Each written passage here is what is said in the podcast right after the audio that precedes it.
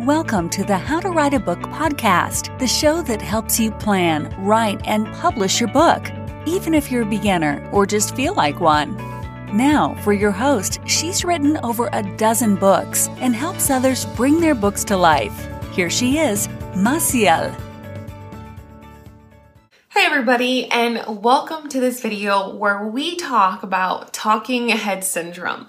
So we're going to talk about how do you know you have talking head syndrome within your manuscript? What is talking head syndrome or otherwise known as THS? And also a couple of like notes and things you should be looking for so that you can fix that and also find it within your manuscript. So here we go. Also, I want to give a shout out to the live masterclass that is happening this Friday, February 26th at 12 p.m. Um, Pacific time. I hope I didn't say Eastern earlier. Pacific time. And um, we're going to be diving in my top three strategies for beating writer's block. So if you have been staring at the blank page, if you feel like you can't write, if you feel totally overwhelmed by the book uh, writing process, but you are serious about writing, you know that you are making this year to write a book book, then sign up for the free live masterclass. We're going to tackle those top three ways to beat writer's block finally. Um, so you'll find that link within um, my Instagram bio um, and also in a couple of links. So make sure that you follow up there and also sign up because this is the first one where we're going to have some amazing deals. Um, we're going to have some amazing bonuses, um, some extra things that like I know that they cost like thousands of dollars because I've done them. I'm actually have invested in this stuff. So I'm really excited to share that with you guys and I hope that it really helps to push you forward. Um, and then also, um, don't forget we have the Patreon accountability group that is on Patreon. You can find that in my links. So if you need a group support, you can find that there. And then also, I've released my latest book for the How to Write a Book podcast series, and that is the book journal. So you can find that actually at a promotional discount uh, between now and Friday, Friday, February 26th, which is going to be at 99 cents. I hope you enjoy that. And um, let's dive in. Okay, so talking head syndrome, what is it? So, talking head syndrome is essentially something that I, I see often within first time writers um, and in their manuscripts. What you're going to encounter is when somebody's really just talking at each other. And if you had put these people like on a stage, they would literally be on the stage facing each other and not moving, and they would be sharing dialogue. and usually, what's going on within um, this type of scene is that writers are trying to set. Um, um, exposition and they're also trying to establish background and environment. Um, now, all those things are important, but if it makes your character stand still, then it's not doing you any favors. So, with talking head syndrome, what it's going to do, it's going to stilt your writing. And um, what readers are going to end up encountering is that they're not going to feel really pulled into the scene. They're not going to feel like there's actually depth. Instead, it feels really flat and it feels like your characters um, are kind of just prototypes. They're essentially robots on the page and you definitely don't want that. You don't want your, your reader to ever disengage or to ever not be committed to a character. You know it really is about characters. That's what our stories are about. It's about seeing characters thrive or go through situations. Um, so if you have talking head syndrome and this might sound like you um, there are a couple of ways to be able to identify if your manuscript is suffering from talking head syndrome. So here we go so, tip number one is to ask yourself when was the last time that your character moved? Now, you can uh, really do this by looking at your manuscript and asking yourself, like, okay, my main character's name is Bob. You know, when was the last time I actually had it in my manuscript? You know, when is Bob moving? Was he driving the car? Was he getting groceries? When did I actually move him across the room? That is one of the first things that you can look for is looking back into your manuscript and seeing when was the last action item that they actually performed. And you might be surprised because um, you'll have somebody you know, actually talking, and I'm gonna put air quotes around that, they're talking, um, and they have never actually moved from their spot. So they'll be like, hey, Joan, and the Joan will be like, hey bob and they'll start asking each other about like a murder mystery case or like uh, maybe like they're on a police report and meanwhile they're saying like hey how are you? How are you doing? Um, it's good to see you. It's good to see you as well. Um, and so all they're doing is making you feel like you're watching a day to day interaction. And that is not what books are supposed to be for. We're supposed to be transported out of our daily lives. So look back and see if your character hasn't moved in a while. And you can go back and read and find out where they are. And you never know, you might actually have left them in the car like two chapters back. like you're actually like, oh, they're actually supposed to be back at their house by now. Uh, but when we don't take note of where they are physically, then it can get lost. And it definitely happens. I mean, that's happened to me as well. So don't feel bad about it. Um, just note where are they so this way you can put them in the right place. Now, the second way that you can tell if you have talking head syndrome is actually looking it out like on a map essentially. And you don't have to draw the map, but you can if you want to. Um, I love like scribbling and drawing, so that's something that always like kind of perks me up. Um, but asking yourself, take a, a scene out and ask yourself like, okay, hey, like um, this person is exchanging dialogue with someone else. Now, where exactly are they in the room? Okay, so say you have somebody um, who is going to go to the coroner and they need that report. So they enter the building and you know that you have to get them from the entrance back into the coroner's like office or like the morgue where they held the bodies. Um, and you also need to make sure that that person is interacting the way a human would interact. So if, for example, you have a police officer, you know, this person's already very familiar with the morgue, with the coroner. Um, this is their job. Unless they're a rookie, then make sure you take that into, into account. But if you have a seasoned officer, this is something that they do regularly, or perhaps it's um, a new situation and it's usually their partner, you know, then why is that? Take that into consideration how they are acting and where you would put them within that building. So, if you have a seasoned police officer, he is going to enter that building. He or she, excuse me, he or she um, or they will enter that building differently than someone who is not familiar with that building. That police officer is going to walk in with confidence and assurance because they know who they're going to. They're going to, I don't know, Betty at the front desk. You know, they know Betty. They had dinner with her once or something and her kids, you know. That's the kind of background we want to know. That officer is going to go to this person with confidence. Hey, I'm leaning on the desk. Hey, I'm actually playing with that pen that you always have this fuzzy thing on. Or, hey, I'm actually not even going to go to the desk. I already know you well enough. I'm going to go all the way around to the back. I'm just going to say, hey, Betty, I'm here. Um, I'm going to go to the back. I'll see you there. You know, all of that needs to be taken into account. Where's the stage? Where are they interacting? And also, what is their background to get them to that point? All right, versus somebody who's new Maybe you have a rookie, or maybe you have somebody who's not even a cop, but they're not supposed to be there. Um, and so they enter the building with caution. They have no idea what the layout is. They walk in. What's the first thing that you do when you enter a building you don't know? You walk in and you hesitate at the door. You're like, okay, I'm taking in my surroundings. Where's the front desk? Where's the person I need to be talking to? And also, where's the door to the morgue, right? I'm looking for that as well if I'm brand new to this building.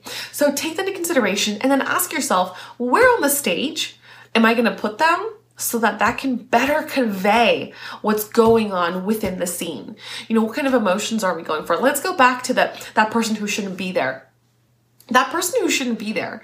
You know, maybe they want to go get the body for whatever reason, right? I don't know. Maybe they're part of the murder, or maybe um, it wasn't the right person. You know, they know it's like the evil twin, but they want to go see the body. So what are they going to do? You know, you put them into that into that area, and you're going to ask yourself: Are they going to move slowly? Are they going to move quickly? Are they going to try to distract the person? Are they going to fall? You know, just to maybe create some sort of diversion. You know, and use that as a way to ask yourself: are those things at play when you look at your scene or your chapter? You know, and if that person is stuck on the stage, if they're still in point A and they're not at point B, then you know that you are probably suffering from talking head syndrome because that person is just talking and they are not pushing through the scene.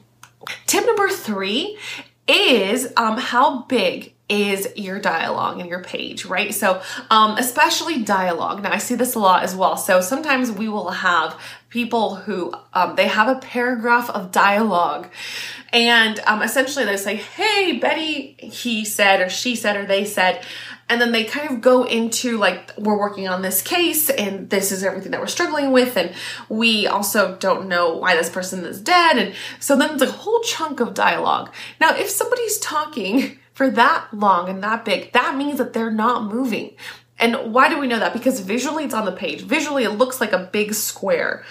And you need to break it up. So if that person it needs to be moved and they do need to be moved or they need they need to show some sort of action or or moving on the stage then you're going to break up the dialogue the dialogue needs to be broken up you know maybe a couple of sentences at most on the page so you have maybe a sentence of dialogue then you have some movement maybe they're playing with the pencil maybe they're moving across the office then you have a couple more dialogue between them and the the, the characters and then you have some more movement and then you have some more dialogue right so the dialogue should be broken up if you have a huge chunk of dialogue it means that person is talking at the other character instead of talking with and conversing on a human level. So that is another way to tell if you are suffering from talking head syndrome.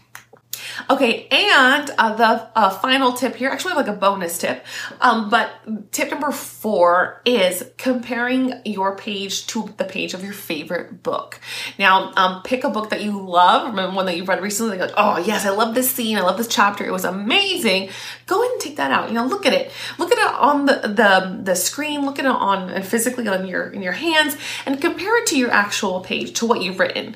Now, visually, it should look similar. You know, it should look like um, you have um, some breaks in the paragraphs. Like you should have some pieces of dialogue, some that are shorter and others that are longer. In a lot of ways, crafting the book on the page is a lot like musical notes. The, the, notes can go up and down, they get short and they get long. So take that into consideration. So we're gonna use that page out of your favorite book as an example. Um, it, it should look close to that, you know, and of course they're not always gonna be the same because you might have a different pacing in your scene or you might have different types of characters or action and action will like totally change the pacing of the sentences. Um, but if your page has tons and tons of just thick text, or maybe it has barely any text, then, and, you compare that to a page of your favorite book, it's going to give you an idea that you might need to add some more or you might need to remove some so you can get it closer to what your favorite book looks like. All right, so those are the top tips. However, we do have a bonus tip here, um, and that is that remember that physicality is important. Remember that actions do speak louder than words. So, what do I mean by that? I mean that we, of course, want to have catchy dialogue, we want to have like really um, witty characters. But a lot of the times, we as human beings, we actually interact on a level that is very physical. It's a lot more um, I would say primal. Um, when we don't like something, we physically show it. You know, our faces change, our bodies change. When we feel like we're in danger, we automatically change. We change our postures, we change our voice, we change the way that we look at something. When we're in love, we are way different. You know, we're very open, we're very wide eyed, and we're very uh, maybe even um, giggly. So um, keep that in mind that there are things that the human body can do that tells us more than me just saying, I'm in love with you, or me just saying, oh, I hate you. You know, I never want to speak to you again. You know, the dialogue is always useful, but actions can really drive a point home. Actions can actually tell a reader something when the dialogue isn't. And that might be even more helpful to you depending on what you're trying to convey. For example, if you're writing like a murder mystery, sometimes and many times actually the the suspects are going to say i didn't do it. Like i didn't kill that person. However their body language what they don't say is going to leave hints for the reader throughout the book. Because when you get to the end of that book you want it to be a surprise, but you also want the reader to say, oh my gosh, of course it was that person. Of course, because they were doing all these things. And that makes total sense now, you know, but they didn't see it during the book. So that's why physicality and actions are super important. So keep that in mind as you're writing. Um, all right. And as we said, we have that live masterclass on February 26th at 12 p.m. Pacific time. Um, the first uh, masterclass, I don't know when I'm going to do another one. Um, I'm really excited to share what I've learned not not only through my coaching, um, but also through my own writing. And 2020 was a big year, so um, don't miss out. You can also sign up and you can catch the replay after. So don't feel like as if like, oh my gosh, I can't make it at that time. It's totally okay. Sign up anyways, and you can still catch the replay later. So remember that this is going to have some really big items, really big bonuses, things that I'm like, wow, I actually can't even believe I'm to be offering some of this stuff. I'm like, okay, let's do it. You know, because it really is about getting that book. Um, it's about getting it out of your dreams, you know, and onto a shelf. That's what I believe. You know, your dreams shouldn't shouldn't sit on a shelf. Your book should sit on a shelf. All right. So, um, thank you. And again, don't uh, forget that accountability group on Patreon Also, if you like the podcast, please consider leaving a review. I always love it, and it helps other people find the podcast because how the algorithms work, which is really interesting. And then also, um, the latest book in the How to Write a podcast series has come out. That is called the Book Journal, um, and it's on promo until Friday. So we'll see you there, y'all. And then, of course, as always, I love hearing from you. So thank you so much for everybody who's written to me, and keep writing. You can do it. Um, just keep moving forward. You know, one step at a time. You got this. Bye. Hey there, writer. Thank you for listening to the How to Write a Book podcast with your host, Massiel Valenzuela. If you like the show, we'd be happy if you left a review. For more information on writing and the writer's life, go to www.themassiel.com. That's www.themassiel.com. We'll see you on the other side.